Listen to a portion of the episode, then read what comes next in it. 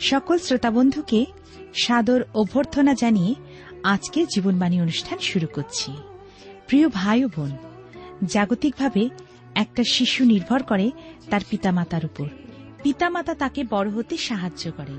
ঠিক তেমনিভাবে পিতা ঈশ্বর আমাদের দিকে দুহাত বাড়িয়ে রয়েছেন।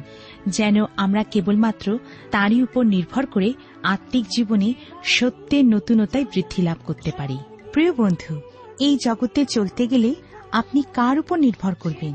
জগতের না ঈশ্বরের? সিদ্ধান্ত আপনার। তাহলে শুনুন আজকের জীবনবাণীর আলোচনা।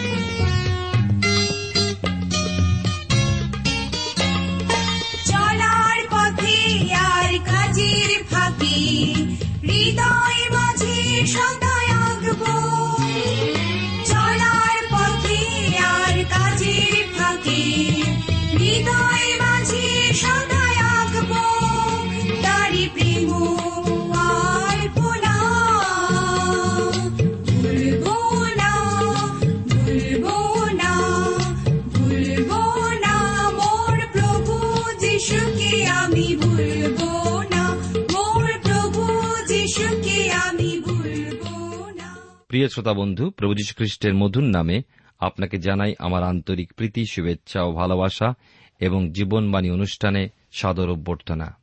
জীবনবাণী অনুষ্ঠানের ধারাবাহিক আলোচনায় আমি আপনাদের কাছে বাইবেলের পুরাতন নিয়মে দ্বিতীয় বংশাবলী পুস্তক থেকে আলোচনা করছি। গত অনুষ্ঠানে সাতাশের অধ্যায় চার পদ পর্যন্ত আলোচনা করছি। আজকের পাঁচ পদ থেকে আলোচনা শুরু করব। আপনার কাছে যদি বাইবেল আছে, তবে নিশ্চয়ই করে আমার সঙ্গে খুলবেন। আর পাঁচ পদে এই কথা লেখা আছে, আর তিনি অম্মন সন্তানগণের রাজার সহিত যুদ্ধ করিয়া তাহাদিওকে জয় করিলেন।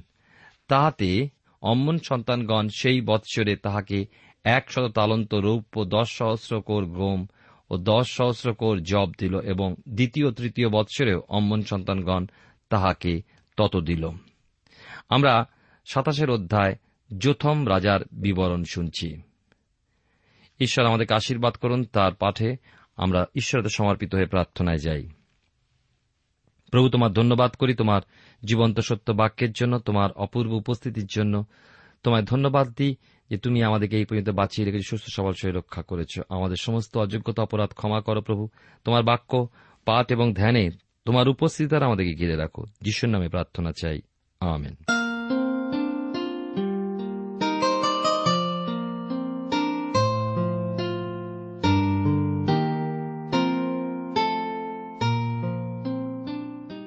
প্রিয় শ্রোতা বন্ধু, আপনি জীবনবাণীর অনুষ্ঠান শুনছেন। আর এই অনুষ্ঠানে দ্বিতীয় বংশাবলী তার সাতাশের অধ্যায় পাঁচ থেকে নয় পদে আমরা দেখি, ছোট্ট একটি অধ্যায়। দেখি যে অম্মন সন্তানদের সঙ্গে যুদ্ধে যুথম জয়লাভও করলেন, পিতার ন্যায় তার সামরিক শক্তিকে সুদৃঢ়ভাবে গেঁথেও তুলেছিলেন। ঐশ্বরিক শৃঙ্খলাতে নিজের চলার পথকেও রেখেছিলেন সুদৃঢ়। একটা সংক্ষিপ্ত অধ্যায় আমরা দেখি রাজা যুথমের জীবনে তার রাজত্বের বিষয়ে বর্ণিত হয়েছে। তিনি পারতেন এক মহান রায়াতে পরিণত হতে। শুধুমাত্র তার অন্তরের এক দুর্বল সংস্কার বশতই ঈশ্বরের মন্দিরে যাওয়া হতে দূরবর্তী থেকে গেলেন। এইভাবে আমরা ঈশ্বরের ও স্বর্গীয় সকল অনুগ্রহ, আশীর্বাদের অধিকারী হয়েও নিজের দাবিসহ ঈশ্বরের সম্মুখে উপস্থিত হতে না পারায় মহান ঈশ্বরের সন্তান হয়েও মহান হয়ে উঠতে পারি না। পিতা ঈশ্বর দুহাত পূর্ণ করে স্বর্গের বাতায়ন উন্মুক্ত করে আমাদের পার্থিব ও স্বর্গীয় সকল আশিস দ্বিগুণভাবে দিতে আগ্রহী। আমাদের মধ্যে কিন্তু সংকোচ, দ্বিধা ও সংস্কারের দুর্বলতা থেকে যায়। আমরা পারি না গ্রহণ করতে। দোষারোপ করে থাকি ঈশ্বরের উপরে। অথচ দোষী আমরাই, কেননা আমরাই আমাদের বিষয় সম্পদ দাবি করে গ্রহণ করতে পারি না। ঈশ্বর আমাদের অনুগ্রহ দিন যেন আমরা স্বর্গীয় আশীর্বাদ অনুগ্রহের অধিকারী হতে ঈশ্বরের হাতের নিচে অবনত ও দৃঢ় থাকি। বংশাবলী, দ্বিতীয় খণ্ডের এখন আমরা আঠাশের অধ্যায় আসব। দেখি যে ক্রমশ জিহুদার রাজশক্তিতে এলো পতন জুথাম রাজার পুত্র আহসের মাধ্যমে।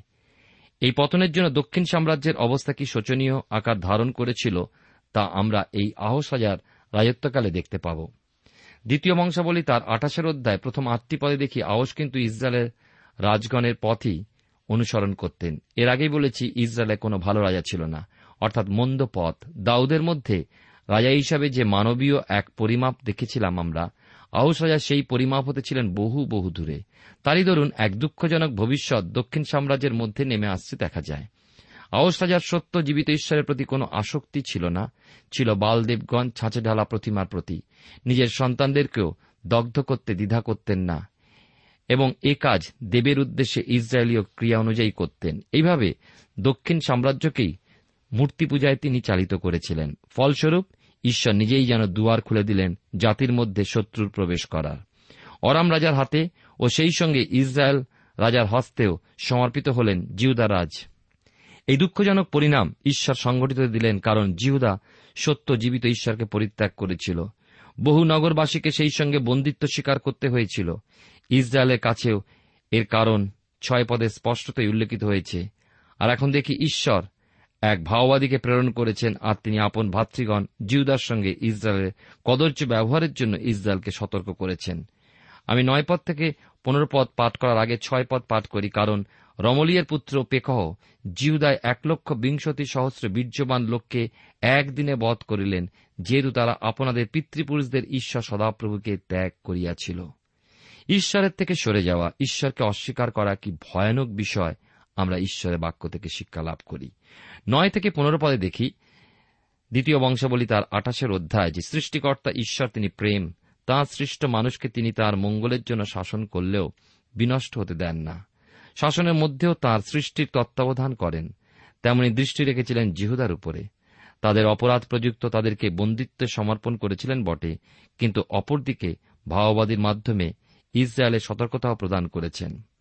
ভাওবাদী বলেছেন জিউদার উপরে যুদ্ধ হওয়াতে ঈশ্বর তোমাদের হস্তে তাহাদিওকে সমর্পণ করিয়াছেন, আর তোমরা গগনস্পর্শী ক্রোধাগ্নি দ্বারা তাহাদিওকে বধ করিয়াছ। কিন্তু তোমাদের ঈশ্বর সদাপ্রভুর বিরুদ্ধে তোমাদের নিজেদের কি দোষ নাই? অতএব বন্দীদেরকে ফিরিয়ে পাঠিয়ে দেওয়া আদেশ দত্ত হইল। আর সেই অনুযায়ী বন্দীগণকে পরিচ্ছন্ন করা হল, বস্ত্র, পাদুকা দত্ত হল, তেল মাখানো হল এবং লুটিত সামগ্রী সহ ফিরিয়ে দেওয়া হল। ঈশ্বর যদি না এ ব্যাপারে হস্তক্ষেপ করতেন, তাহলে আরও বিরাট আক্রমণের সম্মুখীন হতে হতো। পবিত্র শাস্ত্রে পাই, ঈশ্বরই আঘাত করেন, আবার তিনি ক্ষত সকল সুস্থ করেন। মানুষ তাই পাপে পতিত হওয়ার ফলে পাপগ্রস্ত হওয়া ঈশ্বর নিশ্চিন্ত থাকতে পারলেন না। তিনি জগৎপত্তনের পূর্বাবধি হতমেষ শাবক হলেন ও মানুষকে পাপ ও সাপ হতে রক্ষা করে অনন্ত জীবন প্রদানার্থে নিজেই মর্তে জন্ম নিলেন। মৃত্যুদণ্ড ভোগ করলেন এবং কবর, মৃত্যু পাতালের ও শয়তানের শক্তিকে ব্যর্থ করে হলেন পুনরুত্থিত, আর স্বর্গে সস্থানে ফিরে গেলেন, এ তার মহিমান্বিত অবস্থায়। দ্বিতীয় বংশাবলী তার আঠাশের অধ্যায় ষোলো থেকে সাতাশ পদে দেখি যে পাপের প্রত্যক্ষ ফলস্বরূপ দেখা যায় যুদ্ধ বিগ্রহ ঈশ্বর যখন তার সন্তানের জীবনে শক্ত গ্রীবতা দেখেন, বারবার অনুযোগ সত্ত্বে তাদের চিত্তের কাঠিন্য লক্ষ্য করেন, তখন ঈশ্বর নিজের প্রদত্ত সুরক্ষা ব্যবস্থা সরিয়ে ফেলেন। শত্রুর পথ তখন হয় সুগম। এ হল জাতির পাপ প্রযুক্ত পরিণাম। যুদ্ধই পাপের প্রত্যক্ষ পরিণাম জেনে রাখবেন। বাইবেল নতুন নিয়মে জাকব প্রশ্ন করেছেন, তোমাদের যুদ্ধ মধ্যে হইতে কোথা থেকে যুদ্ধ বিবাদ উৎপন্ন হয়? আর উত্তর দিয়েছেন তিনি, আর তিনি বলেছেন, তোমাদের অঙ্গ প্রত্যঙ্গে যে সকল সুখাবিলাস যুদ্ধ করে, সে সকল হইতে কি নয়? তোমরা অভিলাষ করিতেছ কিন্তু প্রাপ্ত হও না। তোমরা নরহত্যা ঈর্ষা করিতেছ কিন্তু পাইতে পারো না। মানুষের অন্তর যতক্ষণ পাপ থাকে, ততক্ষণ সে শান্তি পেতে পারে না। কোন রকম শান্তি সে পেতে পারে না। ঈশ্বরের সঙ্গে শান্তি সে লাভ করতে পারে না। পারে না নিজ হৃদয়ে শান্তি লাভ করতে। তার পরিচিত বন্ধুবর্গে কোথাও শান্তি পায় না। তাহলে শান্তি লাভের পশ্চাতে রয়েছে পাপ হতে দূরবর্তী এক জীবন। আওস রাজা ঈশ্বরের সাহায্য যাচনা করার পরিবর্তে অসুরের কাছে লোক প্রেরণ করা যথার্থ জ্ঞান করেছিলেন। এ আরও এক বিরাট ভুল। অসুরেরই আহসের আস্থা। সদাপ্রভুর মন্দিরস্থ ধন সম্পদ আহস অসুর রাজাকে দিয়ে সন্তুষ্ট করতে উদ্যোগ নিলেন। অসুরাজ তা গ্রহণ করলেও আহসকে সাহায্য করেনি। অসুর আহসকে সাহায্য করা প্রয়োজন বোধই করল না। জাতিগণে ভরসা স্থাপন করতে, তাদের হতে বিশ্বাসতা প্রাপ্ত হতে ঈশ্বরের সন্তান কখনোই পারে না। তাদের মৈত্রীতে ঈশ্বরের সন্তান লাভবান হতে পারে না। কেন? পাপ প্রবৃত্তিতে সংসক্ত মানুষকে বিশ্বাস করা যায় না। পবিত্র বাইবেল শাস্ত্রেও তা বলা হয়। মনুষ্য এবং প্রধানবর্গে নির্ভর করার অপেক্ষা সদাপ্রভুর স্মরণ লওয়া উত্তম। কারণ, জাগতিক মনোভাব সম্পন্ন মানুষ মিথ্যাবাদী। মিথ্যা হল শয়তানের এক স্বভাব। আহস রাজা অসুর রাজের সহায়তা প্রত্যাশা করলেও শুধু ক্লেশই পেয়েছিলেন। কিন্তু ক্লেশের সময়ও পাপ স্বীকারপূর্বক নতজানু না হয়ে আহস রাজা সত্য লঙ্ঘন করে বসলেন ঈশ্বরের বিরুদ্ধে। পবিত্র স্থানের পাত্রগুলো খণ্ড করে মন্দিরের দ্বার বদ্ধ করে দিলেন, নির্মাণ করলেন নিজের জন্য যজ্ঞবেদী, শুরু করলেন সর্বত্র বিজাতীয় দেবের আরাধনা। এইভাবে ঈশ্বরের অসন্তোষ বৃদ্ধি করলেন। তার মৃত্যুর পর তার পুত্র হিসকিও রাজপদে আরোহণ করেন। রাজা আহসের জীবনে এক শোচনীয় পরিণাম লক্ষিত হয়। এবার আমরা আসব বংশাবলী পুস্তকের দ্বিতীয় খণ্ডে উনত্রিশের অধ্যায়। রাজা হিসকিয়া রাজত্বে পুনরায় উদ্দীপনার যে সঞ্চার সংগঠিত হয়েছিল। যুদ্ধে পরাজয়, অসুর রাজের বিশ্বাসঘাতকতা ইত্যাদি জাতির জীবনকে যেন নিরাশ ও অন্ধকারময় করে তুলেছিল। আহস রাজার মৃত্যুর পর এমন মনে হওয়াই স্বাভাবিক। কিন্তু এলেন আহস রাজার পুত্র হিসকিও। সঞ্চার করলেন উদ্দীপনার, যেহেতু তিনি ঈশ্বরের একজন ব্যক্তি ছিলেন। উনত্রিশের অধ্যায় এক থেকে এগারো পদে আমরা বিশেষ করে দেখি, প্রথম পদেই আমরা দেখি যে হিসকিয়ের মাতা ও মাতামহের নামের উল্লেখ। যারা উভয়ই ঈশ্বর ভীরু ও ঈশ্বর প্রেমী ছিলেন। সম্ভবত এই উভয়েরই প্রভাব হিসকিয়ের উপরে বিস্তারিত হয়েছিল। আমরা যদি রাজাবলীর দ্বিতীয় খণ্ড, তার আঠেরোর অধ্যায় চার থেকে সাত পদ পড়ি, তাহলে দেখব হিসকিয় রাজার এই উদ্দীপনা সঞ্চার করার বিষয় বিশদভাবে। জিহুদার রাজগণের মধ্যে হিসকিয় ছিলেন মহান এক রাজা। রাজা বলিতে পাই, মানুষের দৃষ্টিভঙ্গি, এখানে পাই ঐশ্বরিক দৃষ্টিভঙ্গি। চারটি বিশদ অধ্যায়ের মধ্যে রয়ে গিয়েছে হিসকিয়ের কথা। ঐতিহাসিকভাবে পাই জিসায়ের উপস্থিতি ও বিভিন্ন অধ্যায়ে তিনভাবে ঈশ্বরের বাক্যে এই ব্যক্তির সম্পর্কে লিখিত আছে, যার দ্বারা প্রমাণিত হয় যে তিনি জাতির জীবন নিয়েছিলেন এক বৃহৎ জাগরণ। ঈশ্বরের উপাসনাকে পুনর্বার স্থাপন করলেন মন্দিরে। ঈশ্বরের দৃষ্টিভঙ্গিকে মূল্য প্রদান করে সকলের প্রতি ধ্যান দিয়ে ঈশ্বরের বাক্যকে সমাধান করতে হবে। উপাসনা ঈশ্বরকে একমাত্র করা যায়। নহুষ্টন বা পেতলের খণ্ডের ন্যায় আজ অনেক খ্রিস্টান, ক্রুশ ও বিভিন্ন সাধুগণ, এমনকি খ্রিস্টেরও বিভিন্ন মূর্তিসহ উপাসনা করে চলেছে। কিন্তু সেই সকলের উপাসনা ঈশ্বর গ্রাহ্য নয়। কেননা তা শুধু ছবি বা শুধুই ধাতুখণ্ড। খ্রিস্ট সেই সমস্তের মধ্যে থাকেন না। হিসকিয় রাজা জাতির জীবনে সত্য জীবিত ঈশ্বরের আরাধনা ফিরিয়ে নিয়ে এলেন। আহসের রাজত্বকাল হতে বহুদিন ব্যাপী যে দুয়ারগুলো রুদ্ধ হয়ে গিয়েছিল হিসকের দ্বারা বহুদিন পর সেই সমস্ত মুক্ত হল। তিনি সূচীকরণের উদ্যোগ নিলেন, বললেন আপনাদিওকে পবিত্র করো। ভালো মন্দের সংমিশ্রণে আজ খ্রিস্ট ধর্মাবলম্বীগণ, খ্রিস্টকে মানুষের চোখে তেমনি অশুদ্ধ করে তুলেছে। হিসকিয়ের পন্থা আজ অনুসরণযোগ্য। পূর্ণভাবে নূতনীকরণ প্রয়োজন আমাদের জীবনে, হিসকিয় রাজা নিজের মনোবাসনা প্রকাশ করলেন। বারো থেকে ছত্রিশ পদে দ্বিতীয় বংশাবলী উনত্রিশের অধ্যায় দেখি যে নূতন নিয়মের বিশ্বাস হিসাবে খ্রিস্টীয় ভাই বোনের উচিত দেহ প্রাণ প্রভুচ্চরণে উৎসর্গ করে আনন্দ প্রশংসা গীত দিয়ে তার স্তুতি বন্দনা করে নিজেকে পবিত্র করা, প্রভুর গ্রহণযোগ্য সন্তোষজনক করা। রাজা ইস্কিও তার মনোরথ প্রকাশ করেছেন, ইসরায়েলের ঈশ্বর সদাপ্রভুর সাথে নিয়ম স্থাপন করিব। আমাদের জীবনে প্রয়োজন নূতনীকৃত হওয়ার। এলিয়ের ন্যায় বেদি সংস্কার করার প্রয়োজন। পুরানো সিদ্ধান্তে স্থির থেকে নতুন সিদ্ধান্ত গ্রহণ করে আমাদের পবিত্রতে পবিত্র হয়ে উঠতে হবে। পূর্ণ হৃদয়ের কৃতজ্ঞতা সহ অষ্টধারে প্রশংসা গীত উৎসর্গ করা প্রয়োজন। একাগ্র চিত্তে আত্মিক জীবনের উন্নতির জন্য প্রার্থনা প্রয়োজন। সদাপ্রভুর মন্দির সংক্রান্ত সেবাকার্য পরিপাটিক্রমে চালাবার জন্য রাজা হিসকিয়ের উদ্যোগ নিয়েছিলেন। আমাদের হৃদয় ঈশ্বরের মন্দির। সেখানে কীভাবে ঈশ্বরের সেবাকর্ম সাধিত হয়, সেই দিকে আমাদের সতর্ক হতে হবে। তাকে সূচি রাখার জন্য যাবতীয় অসুচিতাকে দূরীভূত করার উদ্দেশ্যে কালবেরিতে তাঁর রক্তস্রোত ধৌত হতে হবে। যেমনভাবে হিসকীয় সদাপ্রভুর মন্দিরের সূচিতাকে ফিরিয়ে এনেছিলেন, তেমন আমাদের মধ্যস্থিত মন্দতা দূর করে প্রভুর উদ্দেশ্যে নতুন হয়ে উঠতে হবে। আমাদের আহ্বানকারী খ্রিস্টের প্রতি দৃষ্টি রাখি। আসুন এবং নিজেকে তার সিংহাসনের যোগ্য করে তুলি। আমি আপনাদের কাছে বংশাবলীর দ্বিতীয় খণ্ড থেকে আলোচনা করছি। এখন আসব তৃতীয় অধ্যায়। আমরা হিসকে রাজার চরিত্রে এক মহানুভবতাও এখানে আমরা লক্ষ্য করব এবং সেটা কি আমরা দেখব।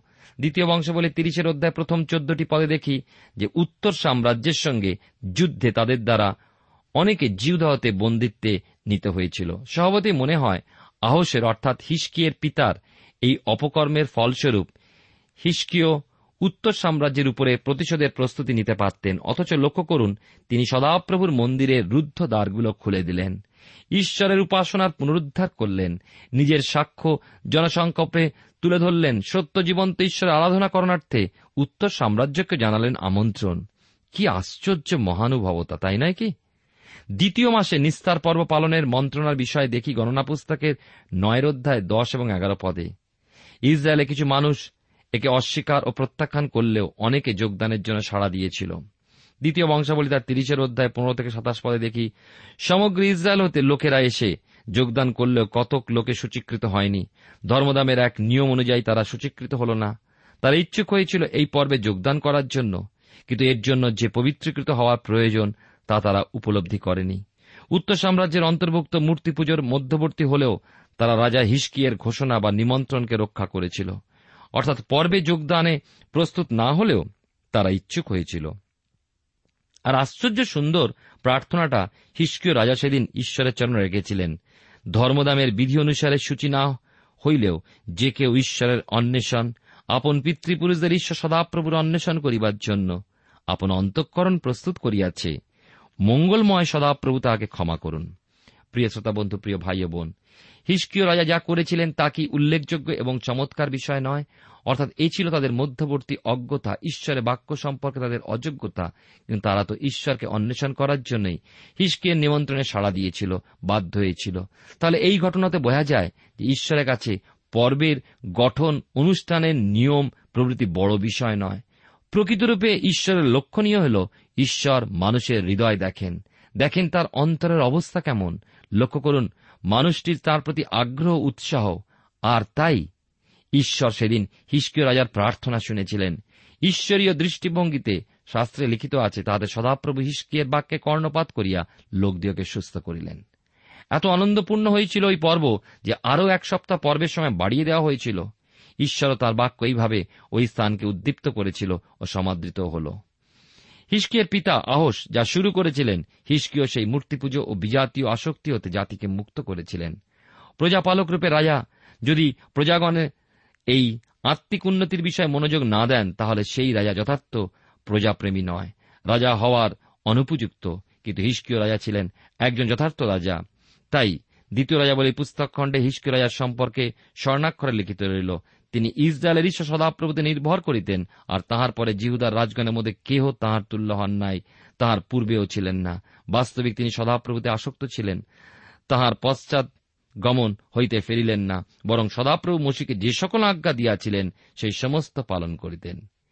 হিসকের সময়কালীন পর্বের আনন্দ সম্পর্কে এখানে বলা হয়েছে, সলমনের সময় অবধি জিরুসালামে এই প্রকার হয় নাই। তাহাদের প্রার্থনা স্বর্গে উপস্থিত হইল। ঈশ্বরের দৃষ্টিতে আমাদের জীবন সন্তোষজনক ও গ্রাহ্য হোক, প্রিয় শ্রোতা বন্ধু। এবার আমি আসব একত্রিশের অধ্যায়।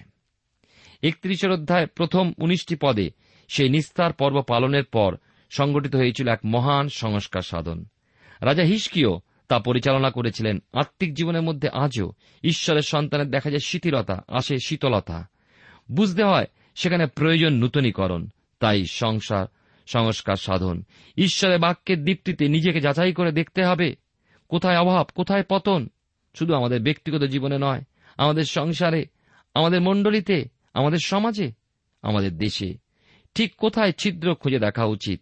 আর সেখানতে আত্মিক জীবন দুর্বল হয়ে পড়েছে। অতএব ক্ষমা প্রার্থনা করতে হবে ঈশ্বরের কাছে। চাইতে হয় ঈশ্বরের অনুগ্রহ, বলতে হবে, হে প্রভু, নতুন করে নাও। ঈশ্বরের অভিষেক প্রার্থনা যাচনা করতে হবে, সেই অভিষেক হবে সংস্কার সাধন। হিস্কীয় রাজা জাতির মধ্যে প্রজালোকের জীবনে সাধন করেছিলেন সেই সংস্কার। উদ্দীপ্ত হয়ে উঠেছিল জাতির জীবন। কত উত্তর সাম্রাজ্যের ইসরায়েলের মধ্যে এসেছিল জাগরণ। কিন্তু কেমন মানুষ ছিলেন এই হিস্কীয় রাজা? দেখি আরও নিকট হতে একত্রিশের অধ্যায় কুড়ি একুশ পদে। বাস্তবিকই হিস্কিয়ের চরিত্র ছিল সদাপ্রভুতে প্রগাঢ় বিশ্বাসী। এই যে বিশ্বাস, তা সাধারণ বিশ্বাস হতে অধিক। বিশ্বাস একটা অনুভব নয় নয়, একটা মানসিক জবাব প্রদান। বিশ্বাস হল সাধিত সত্য। আমরা অনেক সময় বলে ফেলি যে, আমি বিশ্বাস করি, কিন্তু সেই বিশ্বাস মানসিক বাবা মনের বুদ্ধি দ্বারা নয়। পবিত্র আত্মার দ্বারা আমাদের আত্মাতে এই বিশ্বাস সাধিত হয়। মানুষের হৃদয় এলো দৃঢ় প্রত্যয়। প্রভু যিশুতে বিশ্বাসের যে দৃঢ় প্রত্যয় মহানাতাকে সাধু পিতর স্বীকার করেছিলেন, তার উত্তরে প্রভু বলেছিলেন, হে জনার পুত্র সিমন ধন্য তুমি, কেননা রক্তমাংস তোমার নিকটে ইহা প্রকাশ করে নাই, কিন্তু আমার স্বর্গস্থ পিতা প্রকাশ করিয়াছেন। বিশ্বাস কখনোই আমাদের স্বীয় বুদ্ধি বা গুণজাত বিষয় নয়। ইফিসের পত্রে দুই অধ্যায় আট পদে সাধু পোল বলেছেন, কেননা অনুগ্রহে বিশ্বাস দ্বারা তোমরা পরিত্রাণ পাইয়াছ, এবং ইহা তোমাদের হইতে হয় নাই, ঈশ্বরের দান তাহা কর্মের ফল নয়, যেন কেউ শ্লাঘা না করে। বিশ্বাস সহায়ক। প্রভু যীশু খ্রিস্টই একমাত্র ত্রাণকর্তা, আর তিনি বিশ্বাসের লক্ষ্য। আমাদের পুরাতন জীবনকে নিজের রক্তে ধৌত করে সংশোধন করেন, আনেন পরিবর্তন। পক্ষাঘাতী ব্যক্তি প্রভুর কথায় সুস্থ হয়ে উঠে তার বাক্যের বাধ্য হতে পেরেছিল। প্রভু বলেছেন, ওঠো, তোমার খাট তুলিয়া লইয়া তোমার ঘরে যাও। রোগ হতে সুস্থতা প্রাপ্ত ব্যক্তি তৎক্ষণাৎ উঠে খাট তুলে নিয়ে সকলের সাক্ষাতে বাইরে চলে গিয়েছিল। প্রিয় শ্রোতা বন্ধু, খ্রিস্টের কাছে পাপের ক্ষমাপ্রাপ্ত হয়ে আপনাকেও আপনার শয্যা তুলে নিয়ে বাইরে এগিয়ে চলতে হবে। পুরনো যে আপনার জীবন তা হতে আপনাকে দূরে চলে যেতে হবে। চলে যেতে হবে পুরাতন পাপ হতে। আপনি পরিবর্তিত হয়ে যাবেন। যদি চলতে না থাকেন, তাহলে কিন্তু আপনি পক্ষাঘাতী রয়ে গিয়েছেন। আমরা অনেকে আজকে যারা দাঁড়িয়ে পড়েছি, পক্ষাঘাতীর ন্যায়, অর্থাৎ রয়ে গিয়েছেন সেই পুরাতন পাপ জীবনে। রাজা হিসকিও ছিলেন ঈশ্বরের একজন প্রকৃত বিশ্বাস নির্ভর ব্যক্তি। আর সেই বিশ্বাস তার জীবনে পরিবর্তন সাধন করেছে। তার দ্বারা তিনি তার রাজ্যকে পরিবর্তিত করেছেন। শুধু বিশ্বাসের ব্যক্তি নন, তিনি ছিলেন একজন প্রার্থনাশীল ব্যক্তি। তার বিশ্বাস ও প্রার্থনার জীবন আমাদের আত্মিক জীবনকে উদ্বুদ্ধ করে। এবার আমি আসব বত্রিশের অধ্যায়। দ্বিতীয় বংশাবলী বত্রিশের অধ্যায় প্রথম আটটি পদে দেখি। রাজা হিসকে চেয়েছিলেন নগরীকে দুর্গ ইত্যাদি নির্মাণ করে বলবন্ত করে তুলতে, আর তিনি তা করেও ছিলেন। জাতিকে আত্মিক দিকে উদ্দীপ্ত করে তুলেছিলেন। দেখতে পাই যে ঈশ্বরে তার দৃঢ় বিশ্বাস ছিল। সমস্ত উন্নয়নমূলক কার্যগুলো সাধন করেছিলেন। একমাত্র ঈশ্বরে আস্থা রেখে ঈশ্বরে বলপ্রাপ্ত হয়ে। নিজের উপরে নির্ভরশীল হয়েও বিন্দুমাত্র নয়। তেমনি প্রজাবর্গকে ঈশ্বরেতে আস্থাশীল হতে উৎসাহিত করেছিলেন। হিসকিও অসুররাজ সনহেরিবের সম্মুখ হতে সেনাপতিদেরকে ঈশ্বরে নির্ভরশীল হতে বিশেষভাবে উৎসাহ প্রদান করলেন। প্রকৃত বিষয়টা ছিল অসুররাজের সহায় অপেক্ষা, আমাদের সহায় মহান। হিসকে সেই বাক্য স্মরণে রেখে, আসুন আমরাও আপন আপন জীবন যুদ্ধে জয়লাভ করি। আমাদের ঈশ্বরে নির্ভর করি। হ্যাঁ প্রিয় ভাই ও বোন, জেনে রাখুন, আমাদের অর্থাৎ ঈশ্বরের সন্তানদের পক্ষে যুদ্ধার্থে রয়েছেন, ঈশ্বরের সহায়তা, রয়েছেন পবিত্র আত্মার চালনা। কিন্তু আমাদের শত্রুদের সহায় হল মাংসময় বাহু। তারা উৎসাহিত হিসকের বাক্যে বিশ্বাস করে ঈশ্বরে নির্ভর করতে শিখল। দ্বিতীয় বংশাবলী বত্রিশ অধ্যায় নয় থেকে তেইশ পদে দেখে অসুররাজ সনেরিব জুরুসালেম নিবাসীদেরকে ভয় প্রদর্শন করে সত্য ঈশ্বরের বিশ্বাস হতে বিচলিত করবার চেষ্টা করেছিল, উদ্যত হয়েছিল তাদের ধর্মীয় নীতি মতাদর্শকে ভেঙে ফেলতে। শুধু প্রতিনিধিদের প্রেরণ করে ঘোষণা করেছিল এমন নয়, তিনি লিপিও পাঠিয়েছিলেন হিসকিয়ের ও সদাপ্রভুর বিরোধিতা করার জন্য। এ বিষয়ে দ্বিতীয় রাজা বলি পুস্তকে বিশদভাবে আমরা দেখতে পাই। সেখানে উনিশের অধ্যায় চোদ্দ থেকে উনিশ পদের মধ্যে পাই যে লিপিখানি রাজা হিসকিয়ে পাঠ করলেন এবং সদাপ্রভুর মন্দিরে উঠে গিয়ে সদাপ্রভুর সামনে তা বিস্তার করলেন। আর সেখানে তার প্রার্থনাশীল জীবনের এক সুন্দর পরিচয় আমরা পাই। তিনি একটি হৃদয়গ্রাহী প্রার্থনা করেছিলেন। ঈশ্বরের উপরে তার এই পরম নির্ভরতাই তাকে জয়যুক্ত করেছিল। আর আমরা দেখি, নগরীকে আশ্চর্যভাবে রক্ষা করলেন, তাকে জয়যুক্ত করেছিলেন। আর আমরা দেখি প্রার্থনায় তার আরও বিশেষ লক্ষ্য আমরা পাই। স্বনির্বীর হস্ত হতে ঈশ্বর তাদের নিস্তার করুক। তাহাতে পৃথিবীর সমস্ত রাজা জানিতে পারিবে যে সদাপ্রভু তুমি কেবল তুমি ঈশ্বর। ঈশ্বর জিউদা জিরুসালামে রক্ষার্থে এক দূত প্রেরণ করেছিলেন। অসুররাজ স্বনির্বের সমস্ত বলবান বীরদেরকে ওই দূত উচ্ছেদ করলেন। কি আশ্চর্য উদ্ধার! ঈশ্বর অপরিবর্তনীয়, নিজ প্রতিশ্রুতিতে অটল অতবে আশ্চর্য উপায়, ঈশ্বরের সন্তানদেরকে আজও তিনি উদ্ধার করেন। শত্রু শয়তানের কবল হতে স্বনিরিবের লজ্জিত অবস্থায় পরাজিত হয়ে স্বদেশে প্রত্যাবর্তনের পর আপন দেবতা স্থানে প্রবেশ করার সময় স্বনিবের সন্তানগণ তাদের পিতাকে হত্যা করেছিল। আর সমস্ত দিক হতে হিসকিও ঈশ্বরের সহায়তা রক্ষা পেলেন। ঈশ্বরের প্রতি বাধ্য ও নম্র হই তিনি আমাদেরকে চারিদিকে সুরক্ষার প্রাচীরকে সুদৃঢ়ভাবে রক্ষা করবেন। এই আশ্চর্য উদ্ধার সকলের দৃষ্টিগোচর হয়েছিল। বহু লোক হতে এল, ঈশ্বরের উদ্দেশ্যে উপহার ও বহুমূল্য দ্রব্যাদি। হিসকিওকে ঈশ্বর সকল জাতির কাছে মহান করে তুলেছিলেন, কেননা হিসকিও নিজেও ঈশ্বরের মহানতা যাচনা করেছিলেন। বত্রিশের অধ্যায় চব্বিশ থেকে তিরিশ পদে দেখি যে হিসকিও কঠিন রোগে আক্রান্ত হয়েছিলেন। ঈশ্বরের আশীর্বাদ, অনুগ্রহ লাভ করে আমাদের জীবন সুরক্ষিত থাকে আর আমরা ধীরে ধীরে এক তৃপ্ত অবস্থায় চলে আসি। কিন্তু ঈশ্বর এই তৃপ্ত জীবন আগ্রহ করেন না। তখন জীবনে ভিন্ন পরিস্থিতি এসে উপস্থিত হয়। ঈশ্বরের অনুগ্রহ আমাদের জন্য যথেষ্ট এই বিষয়ে উপলব্ধি করার জন্য। আর আমরা বুঝতে পারি এই অবস্থা হতেও একমাত্র ঈশ্বরই পারেন আমাদের উদ্ধার করতে। এই পরিস্থিতি আসে এই জন্য যেন আমরা পুনর্বার এই বিষয়ে উপলব্ধি করি ঈশ্বর আমার উত্তমতার জন্য আমাদের সুরক্ষা করেন না। করেন শুধু তার অনুগ্রহতে। হিসকিও তার সেই সাংঘাতিক পীড়ার সময় মন প্রাণ উদ্ধার করে প্রার্থনা করেছিলেন আর ঈশ্বর তা গ্রাহ্য করলেন। হিসকিয়ের পিতা আহসের সময় জিহুদা দরিদ্র কবলিত হয়ে পড়ে, কিন্তু আহসের পুত্র হিসকিয়ার রাজত্বকালে পুনরায় নগরী হয়ে ওঠে সমৃদ্ধিশালী। এর মাঝে হিসকিয়ের মধ্যে গর্বস্ফীত ভাব দেখা যায়, যার জন্য তিনি রোগে আক্রমণ হতে আশ্চর্য উদ্ধারপ্রাপ্ত হয়ে জীবনের আয়ু আরও পনেরো বৎসর বৃদ্ধিপ্রাপ্ত হয়েও যথার্থ কৃতজ্ঞতা প্রকাশ করেননি। কিন্তু ঈশ্বরকে যদিও আমরা যথাযথ কৃতজ্ঞতা জানাতে পারি না, তথাপি আমাদের সমস্ত প্রাপ্তির জন্য কৃতজ্ঞচিতে তার গৌরব বন্দনা করা উচিত। হিসকিয় তা পরে উপলব্ধি করলেও নম্র হলেন। ঈশ্বর তা গ্রাহ্য করলেন কেননা তিনি স্নেহশীল ও কৃপবান। ক্রোধে ধীর দয়াতে মহান হিসকিয় তাই তার সর্বস্বে আশীর্বাদ প্রাপ্ত হয়ে কৃতকার্য হতে পেরেছিলেন আর এমন এক আশীর্বাদ প্রাপ্ত জীবনে, হিসকের জীবনে ঈশ্বর এক নিরূপিত সময় নিয়ে এলেন যখন হিসকের জীবন অবসান ঘটার সময় এসেছিল। প্রিয় শ্রোতা বন্ধু, প্রিয় ভাই বোন, আসুন ঈশ্বরের হাতে সমর্পিত হই হিসকিয়ের প্রার্থনাশীল জীবন এবং ঈশ্বর নির্ভরশীল জীবন আমাদেরকে উৎসাহিত করুক। ঈশ্বর আপনার জীবন মঙ্গল করুন।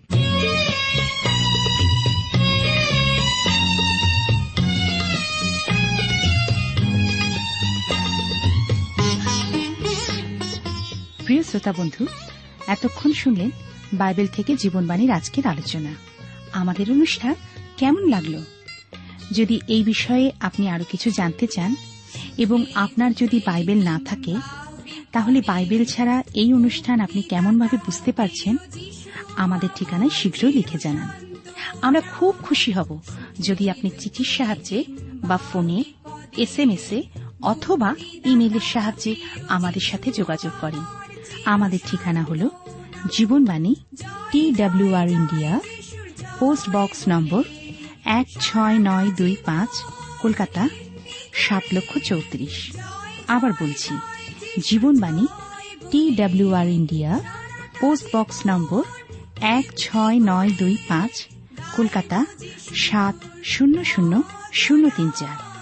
আমাদের ইমেলের ঠিকানা হল Bengali TTV at radio eight eight two dot com আবার বলছি Bengali TTV at radio eight eight two dot com আমাদের phone number two four three eight double zero four five two four three eight double zero four five এবং আমাদের mobile নাম্বারটা লিখে নিন nine four double three four nine seven two three five আবার বলছি nine four double three four nine seven two three five আজকের সময় এখানেই শেষ।